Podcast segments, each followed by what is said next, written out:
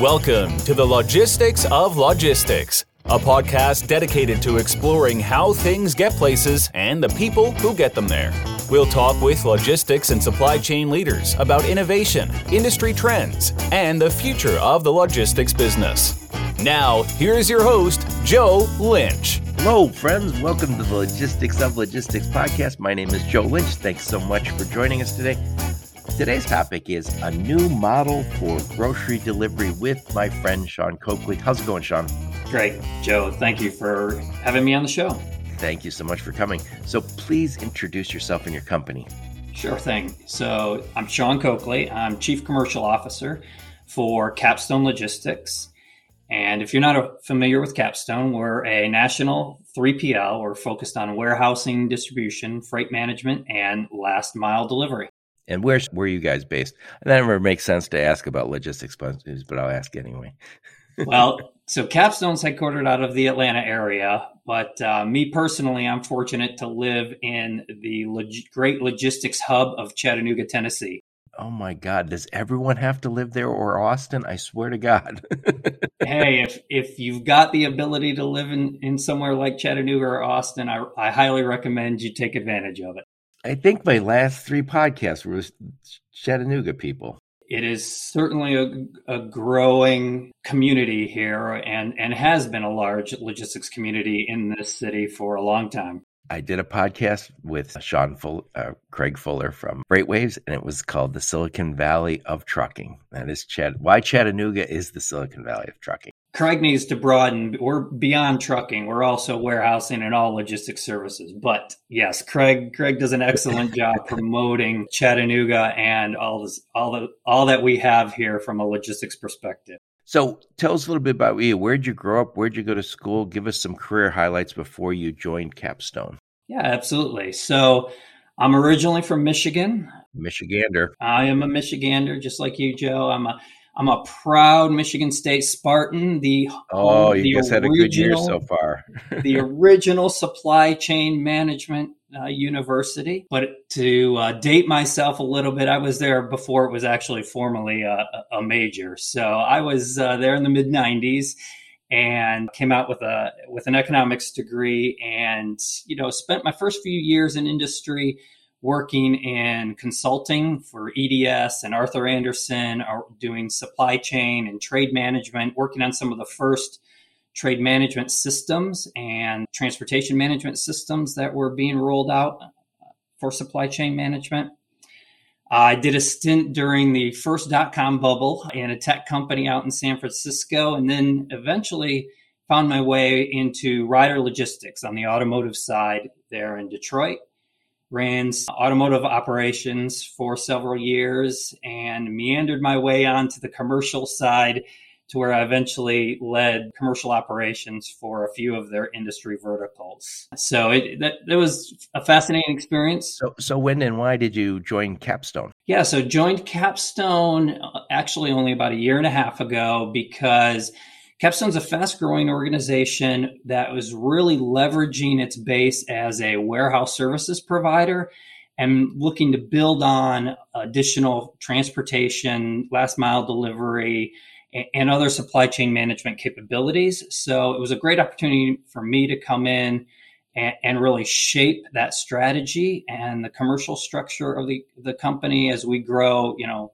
rapidly over the next five years. Yeah. Before we get into the topic, you mentioned that you were at Michigan State before it had this world famous supply chain major. I've had this weird experience too. And, you know, I was in automotive. I, I, I w- went to school at night and I was an automotive designer and then I was a design engineer. And I remember then I kind of moved into program management. I did some consulting. Then I moved to the supply chain.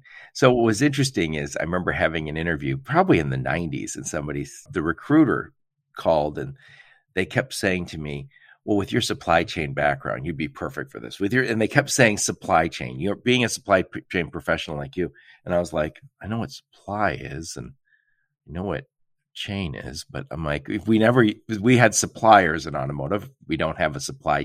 Nobody ever used the term supply chain in the 90s in automotive. Absolutely. So I remember as soon as I hung up the phone with this recruiter, I called another friend who's a recruiter. I go, what the hell is yep. a supply chain? and, he, and he goes, "Oh, you're you're a supply chain guy." I go, "No, I work in engineering. I work in product development. I work in automotive. I don't work in supply chain." yes, those of us who've been around for a little while, Joe, I guess you know back at Michigan State while I was there, it was actually called MPNL, Material Planning and Logistics. Right. And by the way, there was a lot of people from who are like being their 50s and 60s, probably 40s, 50s, and 60s uh, that I know who went to Michigan State who got degrees in purchasing there. So that was that purchasing degree, and they they were always sought after, especially in automotive. Absolutely. So let's switch gears. Let's talk a little bit about a new model for grocery delivery, which we were considering calling this the revenge of the retailers, but but we we decided to go a little more bland. But I still like it. A new model for grocery delivery. So let's talk a little bit about grocery. Let's go back to the olden days, like five years ago. you remember that? So the old old way we used to go get groceries, we would we had this delivery system where you would get in your car, you would drive to the store, you would pick out your stuff, put it in your basket, check out, and then drive it home. That was the delivery system. what changed? and it was a great model for the retailers, right? Because they outsourced, they were outsourcing the picking and delivery of their product to the consumer, right? So you came in, you picked your own product, you drove it home, and hey, in a single digit margin business, you know, that that really that's what had to happen. But as e-commerce has grown, as we all know, and you know, despite the failures of the Webvans of the world back in the early 2000s. Oh my God, yeah, yeah. There was a company called Webvan that was a famous f- flame out, right? It, yeah. and they really they were way ahead of the game. They wanted to do deliver groceries, God, probably 20 Absolutely. years ago. Absolutely, the commercial model just really didn't work back then, and you know, it, it's better today, but it's still evolving today, right? So, so what what changed? What why are we having this conversation? Well, like many things in this world, right? The infamous COVID. So we, you know, e-commerce, grocery e-commerce was was steadily, perhaps slowly growing, single digits of of, of purchase of uh, grocery purchases were via e-com pre-COVID. And then as we all started working from home and, you know, having concerns about going out and, and shopping in the store, there was obviously a rapid escalation in the, in the number of orders. And so today we're looking at potentially uh, the experts are predicting 20% of all grocery purchases will be made via e-commerce by 2025 and that's just an extraordinary number if you think of the, the the billions of dollars. Yeah, you know, and I think also when I think about home de- just food delivery, I know like I have kids who who feel very comfortable, you know, say I'm just going to get food from that restaurant, and they use DoorDash or whatever to get it. Uh, I guess I've done that a few times, but it, for me, I just like, oh, just, I'd rather get out and go to the restaurant, and even not during COVID, perhaps. But it seems as if the younger generation, uh, younger people, are just much more comfortable with the idea that um, I'm going to go that I'm going to go get DoorDash as opposed to going to the restaurant. So I think we're seeing a generational shift there. But by the way, I think I, have started using Shipt sometimes to get groceries delivered to the house when I'm busy, and uh, other times I say, you know what, I'm just to get out of the damn house. I work from home and I live at home, so going getting out of the house isn't the worst thing in the world. But boy, it just seems that that trickle that you know the this small trickle has turned kind of to a flood, and you said it's going to get even. It, it has turned into a flood, and what makes it even more complicated, Joe, is is exactly as you said, the demographics. The solution to meet the different demographics can be unique. It, you know, whether you're an urban shopper or you're a suburban shopper or you're a rural shopper, and you know, and are you expecting a rapid delivery, right? I'm making my spaghetti sauce right now and I'm missing a green pepper and I need it immediately versus I'm doing my weekly right. shopping list and I just want it delivered Sunday night, my entire right. week's worth of groceries Sunday night. Yeah. And so these grocery retailers, they did not have, they weren't really, there was this trickle and then COVID, it caused this flood, but they didn't have their solutions finished yet. They didn't say, "Oh, cool, our e-com, we'll just roll out our e-commerce solution." They didn't have one. Or eh, some of them did, but a lot of the smaller ones would not. Exactly right. The big guys, the Walmarts of the world, the Targets of the world, obviously have been building their e commerce networks for a few years now. But many of your regional or mid sized grocery companies were just beginning this journey and they weren't necessarily ready when COVID hit in order to meet that demand. So they we all started using apps like Instacart, DoorDash, I use Shipt, and that seemed like the solution. So what's what's the problem with that solution for these? Yeah, guys? exactly right. So so many many of us turned to that model, and many of the retailers turned to partnering with those marketplaces in order to be able to execute an e-commerce solution. The, the problem with that model is the, the retailer begins to lose the relationship with the customer. So the bread and butter of a regional or a mid-sized grocery retailer is the, the selection and their knowledge of their customer base and their customer experience, right? So understanding that customer and understanding what product offerings they are looking for and how do they specifically market to that customer base. And if they lose that information and they lose that direct relationship, then it starts to erode their business model. So if, if these customers are all coming through a marketplace like Instacart or DoorDash, and that is their relationship with the retailer, then it limits it limits their that customer experience. So so that's where they're starting to wake up and realize there's got to be an alternative. Right so the problem for these big retailers, and so who are the who are the largest grocery companies? I know Kroger's big, Walmart's big. Walmart, Kroger, Target's even Amazon groceries. Fresh. Obviously, Kroger's the single largest sole grocery retailer, but you also have Albertsons and Aldi and and Lidl and, and so Joe's, the list is yeah. long. You're right. And and we're fortunate at Capstone where we today serve over 50% of the US grocery retailers. So obviously we have a lot of insight into, you know, where their challenges are and, and where, where the, where the help they need is. Right. So when they all said, we're going to sign up, we're going to start using these apps and this will help us support people during COVID. And that was super important. I think it was great. It prob I like to say it, it probably lessened the spread of COVID, but it seems as if everybody got it anyway.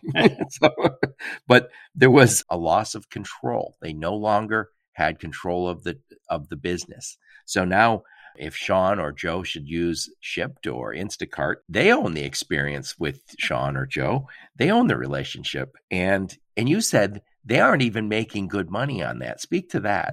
Right. So you know the, the commercial model with the marketplaces is obviously different based upon the company and the and the relationship but you know they could be taking anywhere from 10 to 30 to even 40% commissions on any sale coming through the through the app. So needless to say you, it's easy to see in a single digit margin business of grocery when you're turning over that much commission to a marketplace the profitability of an e-commerce order is is certainly in the red. So, you know, in addition to gaining more control over the customer, it also is becoming a how do I gain more control over the cost structure in order to deliver this solution, you know, in a more cost efficient manner. Yep. Sean, when we were prepping for this, I told you the story. When I bought some stuff, groceries through Shipt, I don't know, about a few months ago. The gal came and delivered to the house, very nice, everything. She says, Is everything okay? And I was look I was like, oh, this is the wrong Diet Coke. And she goes, well, I picked the one you wanted. And I said, uh, so it was caffeine free Diet Coke. So I went back to Meijer, which is where Meijer, Meijer is by my house. I said, I'll just return it. So I went back over there and I said, Hey, this gal bought this for Shipt. I would like to return this caffeine free and get the caffeine full because I need it. and and the lady said, "Oh, well, when did you get these groceries?" I said, "Yesterday." She said, "What's your phone number?" And by the way, that's my customer number at Meijer put that in and she goes, "Oh, I don't have a record of you shopping yesterday." And and so Shipt does, but Meijer doesn't. I've been shopping at Meijer for 20 years. Right. And so they just lost that relationship. And uh, another thing, every time I go on Shipt, it says, Where would you like to shop? CVS, Target, Meijer. If I'm Meijer, I'm like, why are you giving Joe options to go away from us? We're his grocery store. We're his friend. right. So Exactly right. That's the, the epitome of losing the customer experience and the, and the customer relationship for that, that grocery retailer. Yep. And by the way, we were talking about this. I think you said they are some of these apps are talking about creating their own competition against the people they already serve. Am I right? Well, that's that's what the, a lot of the retailers are coming to realize is essentially by partnering with these marketplaces, they're also helping to fund a potential future competitor, right? So several of these companies have announced that they're opening micro fulfillment centers. They plan to hold their own inventory. Right. And similar to how Amazon eventually started selling their own private label product and promoting their own products, you should fully expect that those marketplaces will start promoting their own products and surprise surprise giving preference right. to, to their own sales versus to those of the other retailers. You know you're a michigander so you remember that come this time of year it starts getting cold up here. And more of I us don't miss be, it. right right. No nobody does. We love love michigan but it gets cold. And so people start using these apps. So i use shipt it would be real easy for me or for them, I should say, to say, Joe, rather than buy at Meijer, we'll give you $50 off uh, your first order at Shipt fulfillment. And I'm like, oh, well, I'm going to give it a shot. Why not? 50 bucks off, right? It's that easy. And all of a sudden, an app, not, not to not to just discourage what they're doing. They've they've created a great business. But if you're Meijer or Kroger, they're going to say, we have billions of dollars worth of buildings. We've been around for a hundred years. Right. And now somebody who has no physical location is taking Joe away, taking Sean away. It's got to be a shock to the system. It, it very much is, right? And, and, listen, hey, these these market marketplace apps, they're incredibly skilled at promotion and advertising, and they know how to maintain that customer relationship, right? And even right. when retailers peel away from those apps and set up and establish their own networks, they're finding it difficult to pull that those consumers back away from that right. app to their into their own app. And and so it's it's one of these points of of how far down that path do you go with with the marketplace right. before you reach a point of they be they, you've completely lost touch with your customer right. base. you know what what i think we've uh, seen and this there's other analogs to this is that we saw it at, at amazon. Nike we talked about this when we we're prepping. Nike said you know what? We want to own the experience. We want to own the customer relationship. We're no longer doing business with amazon. I think same thing with allbirds. There i'm sure there's others. And the marketplace was fantastic but it was it had limitations that we just talked about. I think also for a long time I had like these hotels.com app on my phone. Uh, but then I was at a Marriott and they said, you know, we'll give you a better price. And you notice on their commercials, Hilton, Marriott, watch their commercials. They make the point that your best deal is directly with us. It's not right. through hotels.com or any of these other travel apps, Expedia. And I think same thing. They're like, we're a billion dollar company. For God's sakes, can't we build our own app? right. And pricing is certainly important, but it's also a service aspect, right? So by controlling that relationship uh, and, and building their own solution, their own delivery solution, a retailer can better control that whole experience, that delivery experience with the customer, right? So I'll give you a, a, simple example. So today, if if you go in and you do an order, an ecom order, and you're asked whether you want to tip the driver or not, and that that may show up on the receipt that the driver sees when they show up to pick up what orders. And this isn't a crowdsource model. But this crowdsource driver could show up and see what who has tipped and who hasn't tipped and surprise, surprise, they choose the ones who tipped and not tipped. And if you didn't tip, that order may sit there on the shelf oh, or, oh, yeah. or wherever the pickup location is for hours.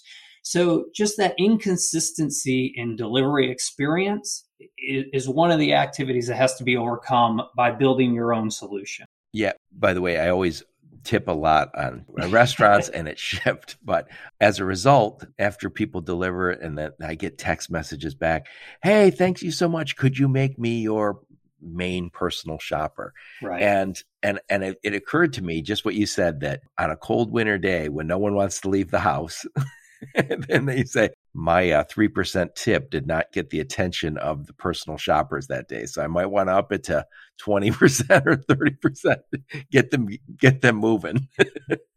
it's always a factor, right? That goes into, and it's a drawback of the crowdsource model, right? When you're using a pure crowdsource delivery model, you're always going to be at the mercy of whether it's lack of training of a driver, lack of branding, process won't process will be different with each driver. It's, There's it's very much an inconsistent issues. process, which those of us in logistics hate. Right? We love consistency. We love to optimize the process flow, and, and that's where bringing a third party logistics model into grocery delivery right. is really changing the game. Right. So let's switch gears. So we've talked. I'm, I'm, I'm going to summarize it real quick. So the old way, in the olden days, five years ago, we just we had this delivery model where we picked up our own groceries, brought them home. With COVID and the kind of the growth of we had the gro- growth of e-commerce, but it was a trickle. COVID caused it to be a flood, and at that point, none of these guys really. Well, I shouldn't say. Some of them did not. Some of the retailers didn't have a solution, so they they turned to these third party apps, which sounded like, oh my god, the savior. Until they until they said we lost the customer experience, we're uh, losing the customer relationship, and maybe worst of all, we're losing money. what worse thing could happen to a retailer, right? Absolutely. Short of burning down, that's as bad as it gets, right? So, and maybe f- funding a competitor at the same time, you're losing control, right? Correct. So, you guys at Capstone, you came up with something new. Talk about what that looks like. Sure. So, grocery delivery solution entails really two two primary activities. One is the technology, and two is the operational execution. Right. So first, the technology side. So you have to have the technology that connects and seamlessly connects with the shopping cart, and is able to take the order information, optimize the delivery routing, the order picking, allocate to drivers as well as track real-time tracking all the way up to the customer's door. So all of that information, right? It's it's all the capabilities of Uber with the basic ca- capabilities of an order management system bolted into a retailer's shopping site. So you have to have that functionality. And, and, at Capstone, we were lucky enough to acquire a company called Mile Zero a few years ago, which who, right. founders built that technology for Amazon. And uh, we now have applied it within our last mile business unit.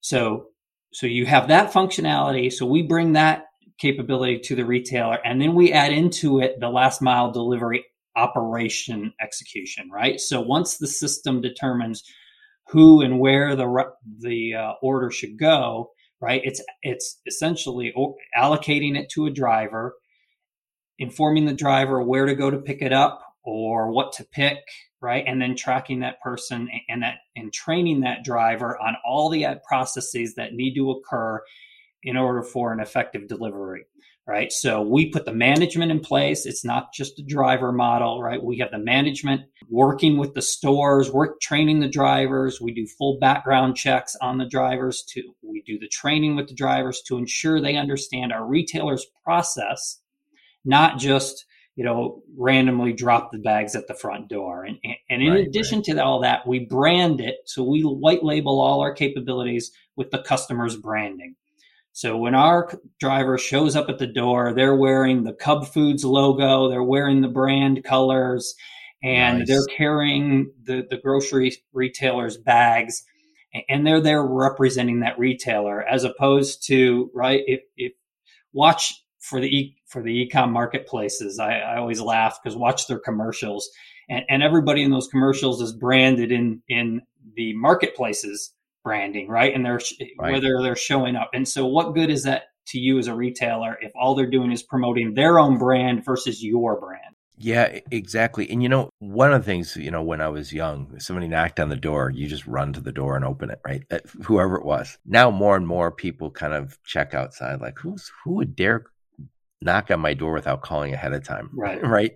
So I think in particular with older people, you need to have uh, someone who has the appearance that work. I personally don't care about people's tattoos. I'm, it doesn't matter, but I can see some people saying, "Oh my God, some guy with face tattoos."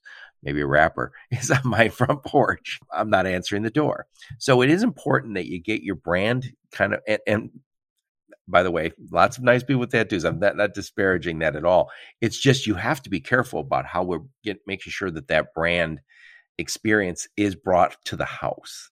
Absolutely right, and, and we work hand in hand with the retailer to say, you know, how do you want your brand to be represented, right? And and going back to your comment about just notifications of, some random stranger showing up on your door, one of the great features of the technology is de- again, depending on what how the retailer wants to set it up, we can set it so you know, hey, I'm five minutes out. You a text message gets pushed to the customer, so they know that you're on their way. Hey, I'm in your driveway, right? And so the Right. The doorbell ring you're about to hear is from your Cub delivery driver. Right. So, so, that type of experience can be driven both through the technology as well as through process and training with the drivers. Right.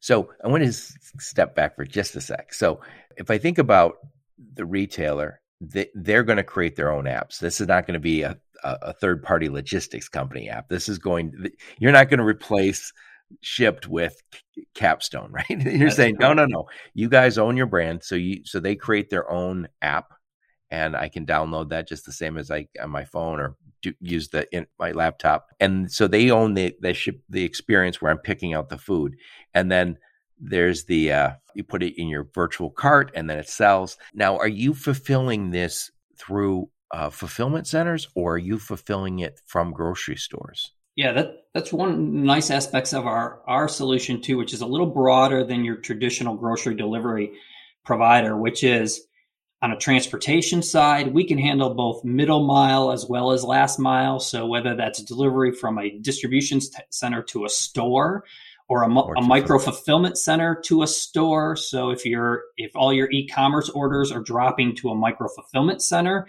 and then being sent to a store for curbside pickup, we can manage that process as well as the deli- actual delivery from the store to the home. And, and again, we can either our model, we do not own our own micro fulfillment centers. We work with the customer to optimize their network to say, you know, what is the right solution for your network? And if that's pick in store and fulfill from store, great, let's execute that model. If it's building micro fulfillment centers within stores or standalone micro fulfillment centers, depending on your capacity and your velocity, then who are those partners to go out and, and build those types of centers. We put those in and then we help you execute from there.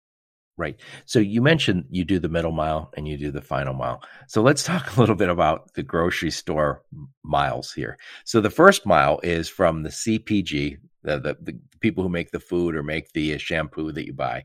So it's shipped from their location to a dc that's the first mile. The second the middle mile which we call it is the second leg of the relay is from distribution centers to stores. Sometimes it's the distribution centers to a micro fulfillment center Correct. or fulfillment center. And then the final mile is always either from the store or from the fulfillment center to the consumer. That's correct. So we have first, middle, and uh, final mile or last mile. And I think uh, was having some conversations yesterday about this. Each one has its challenges you know so so you have to you have to find a logistics company that truly gets each one because you could say hey we've been doing we've been doing grocery for 30 years. Well if you're doing the first mile and you've never done the last mile then you might have to, to make an acquisition or grow some grow some internal capability. If you've always done the middle mile super important. That's a very difficult one because you're delivering right. to a store and it's got to be on a tight schedule uh, or delivering to a fulfillment center, maybe less tight schedule. But when you're delivering to homes, that's a unique service offering.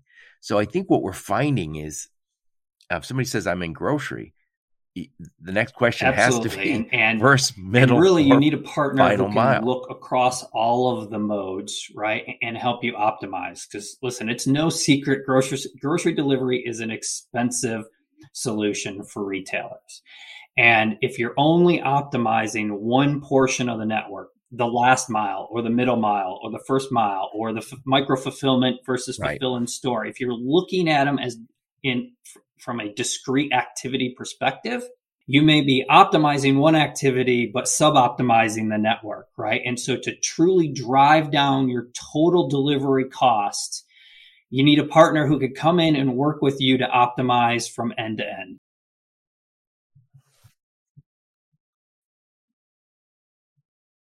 Right. So, so one other thing I'd like to just kind of clarify here. When you think about i'm probably good at driving traffic to a website. I'm probably good at digital marketing. I'm good at all the all the things that'll make that experience an online experience that is a good one and make people want to come back. Where i'm probably not strong is on fulfillment right? As soon as they buy it is when it gets ugly. That's when you got to hand it off to logistics guys who say yep the pretty experience is not going to be as pretty now. So we have to f- make sure that we really work hard to make that that experience from the time they buy it to the time they receive it positive. And that's that's the hard part. Retailers are in a uniquely difficult position, existing retailers like grocery stores, because they don't come from e-commerce. They come from traditional retailing. So they have to grow the capability to have a nice e-commerce solution. And I'm sure some of them have the money to create that nice e-commerce solution, but it is not going to be an overnight success because some of them are going to have to say we have to kind of grow that whole organization or buy somebody or partner with somebody who's going to create that that online experience that is as nice as Shipt, that is as nice as Instacart. Absolutely. That's a challenge. That's a challenge even before they get into the logistics piece. Absolutely. Before you get there, right, de- setting up your ecom department. And, and I would tell you, Joe, so most of the, you know, mid to large retailers in this country, grocery retailers, have established e-commerce organizations and, and have been over the last few years. But obviously the growth of those departments, I'm sure has exploded over the last two years specifically, but also just purely the, the understanding and the, the depth and scope of those departments, right? Because they went from just having responsibility for understanding the re- digital retail experience to suddenly now having responsibility for the retail experience and the actual execution of those deliveries. So, at, you know, there, we're starting to see within those e-com departments now supply chain people beginning to populate those roles where in the past right. they were primarily marketing and merchandising right i think we're going to see some acquisitions here because i can see the big dogs saying or even smaller companies saying this doesn't make sense we're going to really struggle to get the e-commerce experience to be because let's face it retailing is a very difficult business logistics and fulfillment what we t- what we do is very difficult e-commerce is very difficult they're all of a sudden saying we have to figure out how to walk this very high wire, right? Yes. We got to do all of this right. And I think it's going to require some partnerships. By the way, when we were talking, prepping for this, we talked about Kroger and Bed Bath and Beyond have agreed to collaborate on some projects. So I think Kroger wants to add them to their marketplace, which is these Kroger stores that have more. Um, they have florists, they have a Starbucks. Now they're going to sell more uh, Bed Bath and Beyond products, I guess, baby stuff. And it's going to be in store, and I think it's also going to be online. And somebody, some analyst I heard said this might be the prelude to some sort of purchasing, some sort of M&A because everybody's facing the same problem. Absolutely. And Kroger has very aggressive e-commerce, both grocery as well as general merchandise delivery expectations. So, you know, Kroger has, has a well publicized partnership with Ocado where they're building. What is that? Ocado is a company from the UK specializing in the development of micro fulfillment center technologies. So they're partnering together to build these dedicated e-commerce fulfillment facilities, fully automated, that can do each pick based upon orders dropping from the website and then fulfilling directly out of these centers to uh, direct to consumers. So no volume through the through the stores at all right? These are the hub of ecom fulfillment for the for the retailer. And so i was going to say how do you spell Ocado or is it uh, o c a d o. And it's it's it's an exciting opportunity. And, and Kroger, you know, one of the great things, if you look at Kroger's e-commerce delivery solution though, is, is Kroger has recognition that there really isn't one solution to meet all needs right? Because as we talked early on, right, the segmentation of whether you're in an urban location or a rural location, and whether you're a small store trying to fulfill to a large population or a marketplace store trying to sell general merchandise in addition to groceries. You know, hey, uh, a Costco sized package, right, of, of bottled water or of dog food doesn't fit into an automated fulfillment center very well, right? So, so there's custom solutions. And, and do you want to offer, you know, under one hour, under 15 minute delivery, or do you want it all to be slot scheduled slots future in the week? So there's a lot of characteristics that have to be taken into account when you're developing and, and designing these solutions. Right. And I think we all see subscription models out there also. One thing I could see is I could see a, a retailer, a grocery store saying, Sean, Joe, we'll give you a big discount if you agree to receive a certain amount of stuff every week at the same time. Completely agree, right? You have the best economics for the retailer are a scheduled what's called a slot delivery model right i'm on sunday i'm doing my going through my grocery list i'm i'm on kroger.com or cubfoods.com and I'm selecting my products and I say, I want it delivered Tuesday at one o'clock. I'm picking my slot or my right. scheduled delivery time. And, you know, I'm going to get my entire week's worth of groceries at that time. And, and that's a really efficient, that's a more efficient model and effective model. But there's a lot of venture capital money going into the rapid delivery model, right? Where it's 15 minute or less and you know i'm going to deliver you that green pepper while you're making your spaghetti sauce uh, real time. Sean you know i mentioned this before on my podcast so you're from michigan so when you were a kid you had to shop at kmart at some point and you hated it. Mom bought you a nice kmart shirt and you were trying to yank the tag off it. It sucked right? But remember what kmart had. They had blue light specials. Right. So they would have these blue light specials where they, somebody would run through the store with this cart and there's this blue light and it was hey buy cheaper goods even cheaper over here. And the problem with that was they they advertised like crazy for blue light special. So you get these circulars in the mail and everyone would be there for the blue light special. They had no control or uh, idea what their inventory was ever. Down south walmart was just the opposite. They had always low prices. They had consistent they never had sales because sales are difficult in that it makes your your inventory fluctuate. If I can get to a subscription model or a route model where I say I deliver to Sean's house every week, I've taken some I've taken some risk, I've taken uncertainty out of my model. And another thing, I don't know that this is necessarily going to happen, but I could see where there's some number, some amount of food spoils every week. If you can say, I know Sean and Joe and a thousand other people in this neighborhood will receive this food, I make the spoilage problem your problem. Right. right. So, uh, so I think one other thing I wanted you to talk about is the, the whole idea of private label. That is super important to these companies. And all of a sudden, how do they make that work if people are buying without them? exactly right, Joe. And it goes back to one of the early topics we talked about, which was having that customer data and, and, and full understanding of your customer base, right? If you lose that, that intelligence to an, an app, right? To a marketplace app, then you don't have full visibility to, you know, do my customers prefer scheduled deliveries or do they prefer, right, you know, next right. day or last day? Do they want, do they prefer branded solutions over my private label solutions, right? Where is the highest volume purchases during what times a day? All of that in business intelligence, right? It's the ubiquitous word and, and all logistics right. networks and supply chain networks today, right? But that intelligence is what really is going to be, is going to enable the grocery companies to get more productive and therefore, you know, lower their total cost of delivery. And right. if they don't have that data, right, it, it, they're a little bit, at, they're, de- they just continue to be at the mercy of the apps. Yeah, and so I think this is my feeling. I think we're going to see some grocery stores have a smaller footprint, And I think the stores that will, and not everyone, everyone, everyone will follow different models, but I can see some retailers saying we're going to have a smaller retail footprint and we're going to have micro fulfillment, probably managed by third parties like Capstone.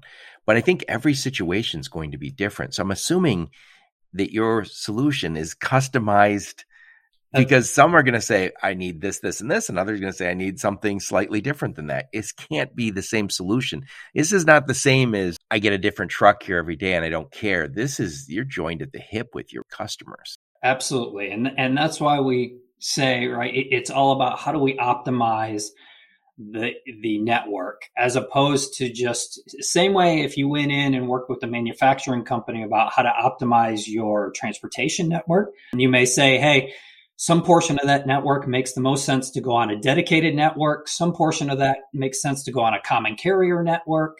We can do multi-stop truckloads. We could do ltl deliveries. It's the same methodology looking at grocery delivery to go in and say listen for this chunk of your business, a dedicated model that drives your branded solution and a high level service makes the most sense. And by the way, we're talking about things you got to think beyond just groceries, right? We're talking pharmaceutical delivery as well as uh, alcohol. So when you're delivering alcohol or you're delivering somebody's prescriptions, right, you've got to be able to collect more information and you've got to have more right. training than is just required in, in a standard, uh, you know, delivering of your produce. So absolutely, you've got to be able to optimize the network and say this portion of it makes sense to be dedicated. This portion makes sense to still go to a crowdsource model from a cost perspective, right? So that 2 a.m. on a Saturday to a remote location doesn't make sense to have a dedicated driver. So what what does that optimal network look like and let us help you execute that solution yeah boy this is this has come so quickly you know, this is one of those things that eh, COVID was the inflection point. It really changed everything. You know, and I've said this before on my podcast. My mother use, uses her tablet. She's in her 80s. Uses her tablet to buy from Shipt. It's easy. And I can see at some point having prescriptions. I I know it's miserable for older people here in the north, Great White North. They don't want to they don't want to leave their house on uh, cold days, right? On winter days where they think they can slip and fall that that's we're all getting older. So I look at that is uh, and that that is going to be there's going to be a lot of changes happening that happen. Stay tuned. Stay tuned. Folks. Absolutely, it is. The genie's not going back in the bottle. It's it's only going to evolve. And and what's exciting about it is is right now there's a lot of solutions in the market, and it's exciting to see how, where it will evolve. Right? Will rapid delivery become the expectation in the market, or will that be a very niche solution? Will scheduled deliveries or subscription models become more of the norm? Listen, what what I do know is is it's going to evolve, it's going to change, and therefore your solution needs to be flexible enough, right, to adapt to that change over the next few years. Right. You know, we're used to options, and I think you're you're, you're going to see a lot of different people doing business differently. And you know, in the past, even a year ago, I would say, oh, this is an e commerce company versus this is a traditional retailer. All those lines are blurred. And same with when we talk about what you buy at Meijer, what you buy at Costco, Kirkland brand or the Meijer brand or the Kroger brand, those private labels, that, that begs the question are you a retailer or are you a CPG, right? So we are seeing more and more of these blurring of the lines. Well, I'll, I'll blur another line for you real quick, Joe, which is so the biggest of the retailers, so your Kroger's of the world, right, by partnering with Bed Bath and Beyond, and I'm sure there will be more to come, see their e-commerce website as being an advertising and search engine. And so they're they're not just looking at it from a retail perspective, they're looking at establishing their own advertising and technology company for, for all intents and purposes, right? Because hey, if you're Procter and Gamble or General Mills or 3M and you're seeing you know actual buyers on the Kroger website, where else would you want to advertise than on the Kroger website for your product? And and so the possibility to dro- drive new avenues of revenue for a grocery retailer are exponential in this environment. Wow, big big changes. So I'm going to summarize this bad boy. So again, the topic is a new model for grocery delivery with my friend Sean Coakley. On, on subtitle revenge of the retailers. So in the olden days, we used to go get our own groceries. With COVID, and there's the slow trickle of e-commerce became a flood during COVID, and we all relied on these. The, the grocery stores relied on these third-party apps, and they didn't realize that they were going to lose control not only of the customer and the experience and the relationship, and lose money. It was this is a horrible deal for them and still is because we all got used to it. And they're potentially funding a competitor. And by the way, I mean nothing against those apps. I love Shipt.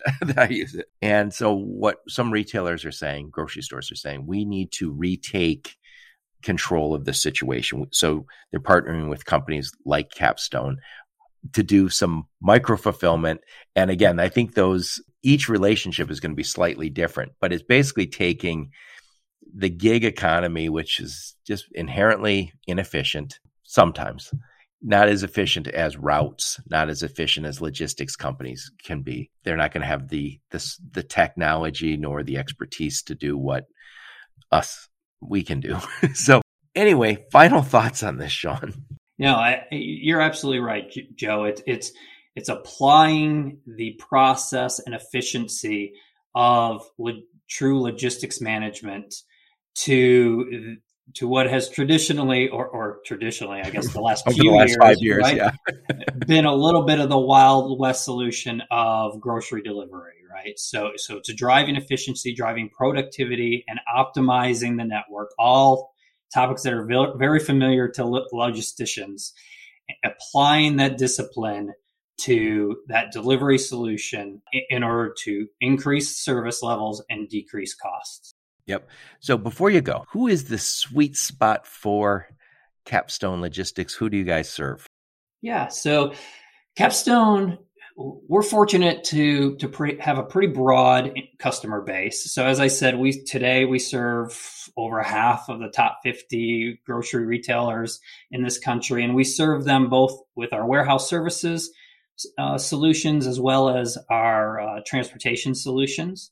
We also are in, we, we do food distribution. We support food distribution companies, CPG cu- customers, as well as automotive and industrial partners. So really our, our unique aspect on the warehouse side is we don't own the assets in a warehouse. We like to say we're a guest in our customer's house. So a lot of our large, we work mostly with Fortune 500 companies.